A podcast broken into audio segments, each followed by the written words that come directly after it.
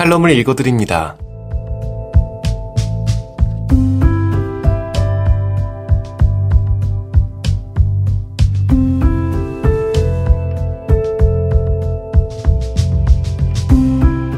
청취자 여러분 안녕하세요. 4월 17일 일요일 칼럼을 읽어드립니다. 게스터 이호준입니다. 칼럼을 읽어드립니다에서는 여러분과 같이 고민하고 장에게 최신 정보를 담은 글을 골라 전해드리고자 하는데요. 그럼 바로 오늘의 칼럼 만나보시죠.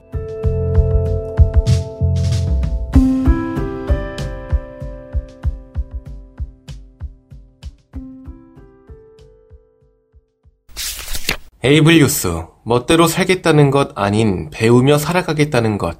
자취방 이야기 다섯 번째 이야기. 칼럼니스트 정현석. 취업 후 작성하는 근로계약서를 보면 수습 기간이 많다. 이 기간 동안 업무 습득력이 현저하게 낮거나 근태 등의 문제가 있는 경우 등 몇 가지 사유에 해당되면 수습 기간 이후 정식 근로계약을 하지 않고 고용 관계를 종료할 수 있다는 내용이 들어가 있긴 하지만 일부를 제외하면 이 기간을 무사히 통과해 회사의 구성원으로서 본격적인 직장 생활을 시작한다. 독립에 대해 식구들과 어느 정도 공감대를 이루고 본격적으로 세대 분리에 대한 이야기가 나오기 시작할 때부터 부모님은 늘 집에서 해주는 밥만 먹고 다녔으면서 어떻게 나가서 혼자 살 수 있다고 생각하느냐. 부모와 갈등이 있으니 너 혼자 나가서 내 멋대로 살겠다는 것 아니냐며 일관되게 독립을 생각하고 있는 나에게 때로는 걱정스럽고 때로는 극히 부정적인 마음을 비치기도 했다. 집을 알아보러 다니기 시작할 무렵에는 뭐가 마음에 안 들어서 혼자 나가서 있겠다는 건지 모르겠지만 나가면 다시 집으로 돌아올 생각은 하지 말아야 한다는 말을 하시기도 했다. 어찌되었던 격려보다는 걱정이 앞섰던 것이다.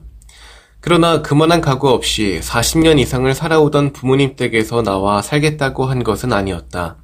자립을 결심할 때부터 내 마음에 안 되면 말고 라는 생각은 없었다. 직장에 들어가면 수습 기간이 제일 힘든 것처럼 자립 생활에도 그 이상의 적응 기간이 필요하겠지만 처음보다 서서히 익숙해질 수 있으리라 믿었고 또 그렇게 되었다. 독립 후 처음으로 마트에서 장을 보던 때다. 늘 식구들과 함께 마트를 다녔기에 그동안은 간식거리만 고르면 됐지만 이제부터는 스스로 해먹을 반찬을 그냥 고르는 것이 아닌 한 달 예산을 주 단위로 나누어서 그 금액이 넘지 않은 범위 내에서 구매해야 했는데 그 과정에서 의도하지 않은 실수도 적지 않게 나왔었다. 처음에는 많이 구입해놓고 쟁여두기만 하면 된다고 생각했으나 수량 못지않게 유통기한을 확인했어야 됐다. 유통기한을 확인하지 못하는 경우가 많을수록 쓰레기로 버리는 제품의 양도 늘어만 갔다. 그뿐이겠는가? 한동안은 가격을 우선으로 생각하다 보니 원 플러스 원이나 세일 제품들을 사두면 이익이라고 생각했다. 그러나 그 제품들의 유통기한이 할인을 진행하지 않은 동일한 제품에 비해 유통기한이 임박한 경우가 적지 않다는 것도 알게 됐다. 그런 일을 겪은 이후로는 세일 상품 구입에도 신중한 선택을 하게 되었음은 물론이다. 또 겨울에는 보일러 가동이 필수인데 어떻게 해야 난방비를 줄이면서도 춥지 않은 겨울을 보낼 수 있는지도 생각해야 했다. 보일러 제조사에 문의하여 겨울철 보일러 작동 요청을 문의해 보거나 유튜브 혹은 인터넷을 활용해 보니까 보일러가 설치된 곳이 음지인지 양지인지 혹은 한파주의보가 내려질 정도로 추운지 보통의 날씨인지에 따라 보일러를 틀어놓는 방식이 다르다는 것도 알게 되었다. 외에도 알게 된 것들은 많고 지금도 하나하나 배우고 익혀가는 중이다. 이제 여름이 다가오고 에어컨을 필수로 틀어야 하는 계절이 오면 겨울에 그랬듯이 여름철 에어컨 현명하게 틀어놓는 방법을 찾고 있을 것이다. 그러나 무엇보다 중요하게 생각되는 것은 독립생활이란 멋대로 살아가는 것이 아닌 나에게 주어진 상황에 따라 어떻게 한 달을 살아갈지를 배워가는 것이 아닐까 싶다.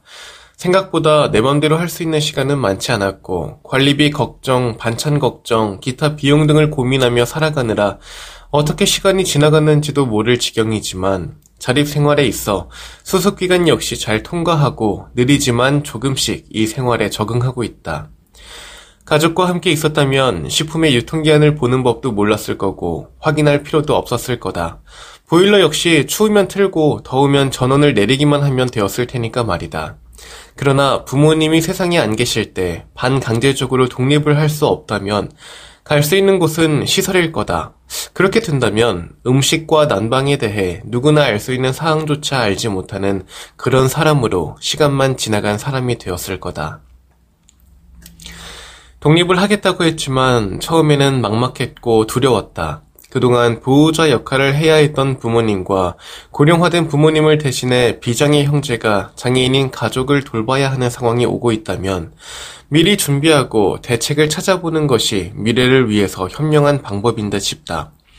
몸이 불편한 이들의 진정한 독립은 부모님과 가족의 눈에 보이지 않는 시간이 길어지고 그 시간만큼 배워가는 것에서 출발하는 것은 아닐지 독립 생활을 하는 장애인은 멋대로 살지 않고 오늘도 치열하게 살고 있다. 지금 여러분께선 KBIC 뉴스 채널 매주 일요일에 만나는 칼럼을 읽어드립니다를 듣고 계십니다. 화상 매거진 기획연재 도서부장의 탄생 김성은 수필가 동네방네 개나리며 목련 진달래가 만발입니다. 식목일이 있고 봄소풍이 있고 장애인의 날이 있는 4월이에요.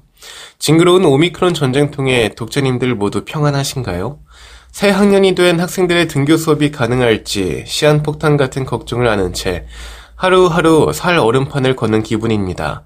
특수학교는 감염에 취약한 학생들이 워낙 많이 모여있을 뿐더러 언어 소통이 불가능한 중증 친구들의 경우 체온을 재거나 컨디션을 체크하는 것조차 만만한 일이 아니다 보니까 동료 선생님들의 노고가 이만저만이 아니네요.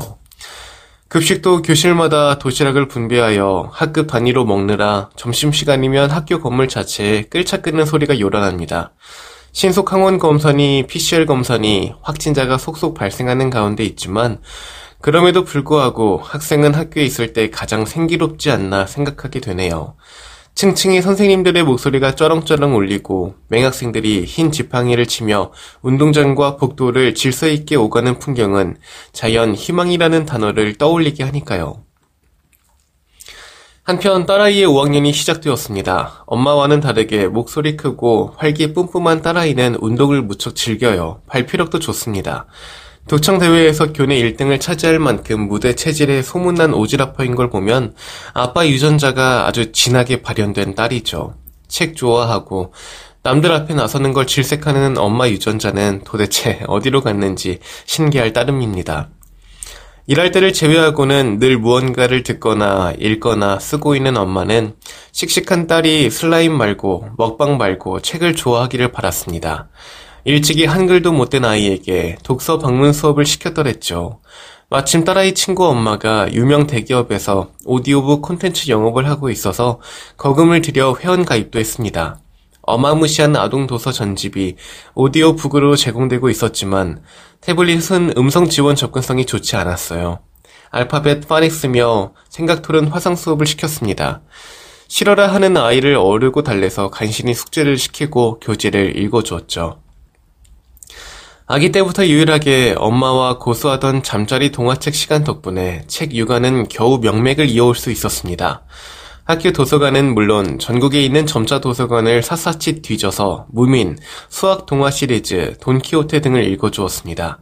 데이지 도서 형태로는 신간을 빠르고 다양하게 접할 수 있었지만 한 손에 한 줄 한 줄 읽어주기가 감질났어요.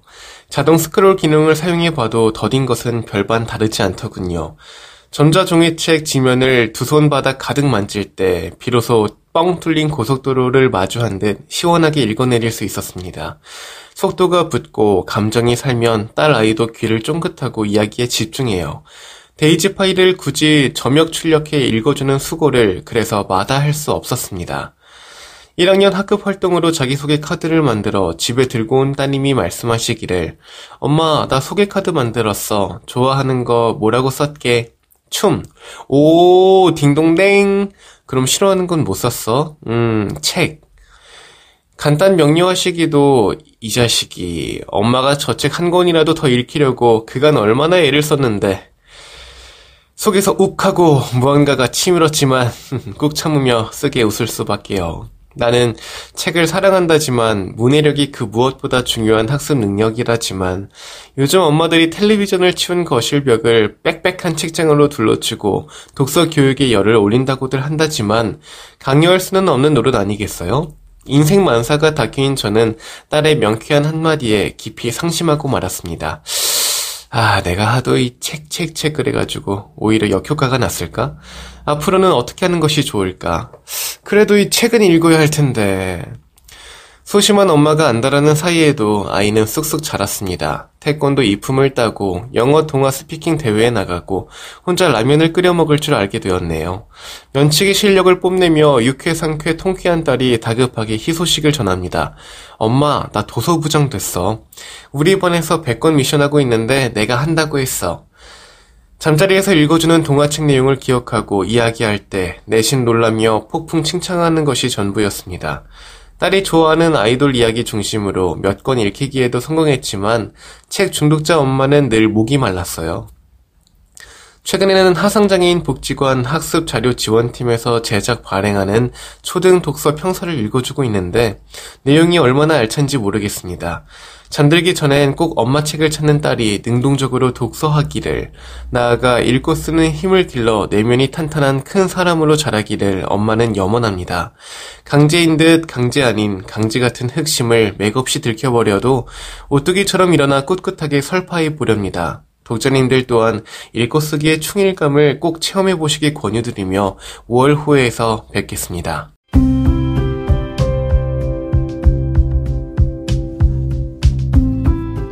4월 17일 일요일 칼럼을 읽어드립니다. 오늘 준비한 소식은 여기까지입니다. 지금까지 제작의 이창훈, 진행의 이호준이었습니다. 끝까지 청취해주셔서 고맙습니다.